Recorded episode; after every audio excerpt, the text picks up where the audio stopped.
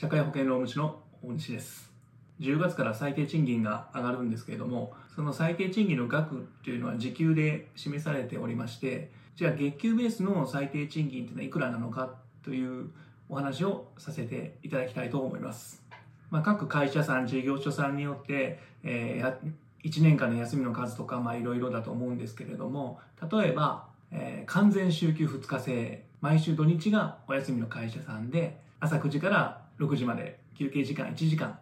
つまり1日に働かなければいけない時間所定労働時間が8時間の会社さんの場合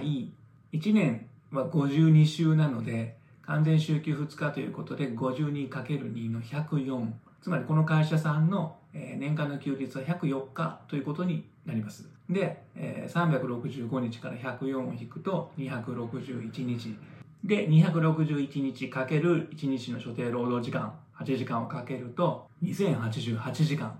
で、これを12ヶ月12で割ると174時間という数字が出てきます。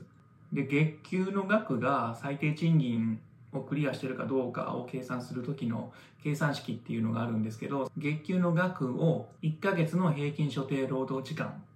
まさに、えー、さっき計算した1年間の総労働時間を12 12ヶ月で割った数字さっきの計算結果でいうと174で割った数字それが、えー、各都道府県で決められている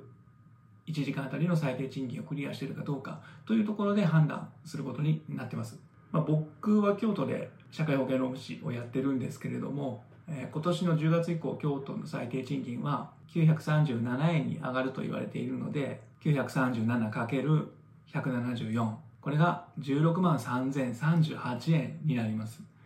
なので、まあ、会社さんによってはいろいろ手当とか、まあ、つけられてると思うんですけども、あの、まあ、細かい話を言うとあの最低賃金の計算に入れていい手当とそうじゃない手当というのがあるので、まあ、今日は簡単に基本給だけの話で結論を出させていただきますが京都府の場合だと今年2021年の10月以降月給を16万3038円以上払っていれば最低賃金はクリアできているということになります。まあ、今日は9月8日でまだ10月まで少し時間があるので、まあ、早めに最低賃金クリアできそうかどうかというのをちょっと確認いただければいいんじゃないかなというふうに思います。もしこの動画が参考になったよとか良かったよということであればグッドボタンを押していただきたいのとあとチャンネル登録も合わせてよろしくお願いいたします。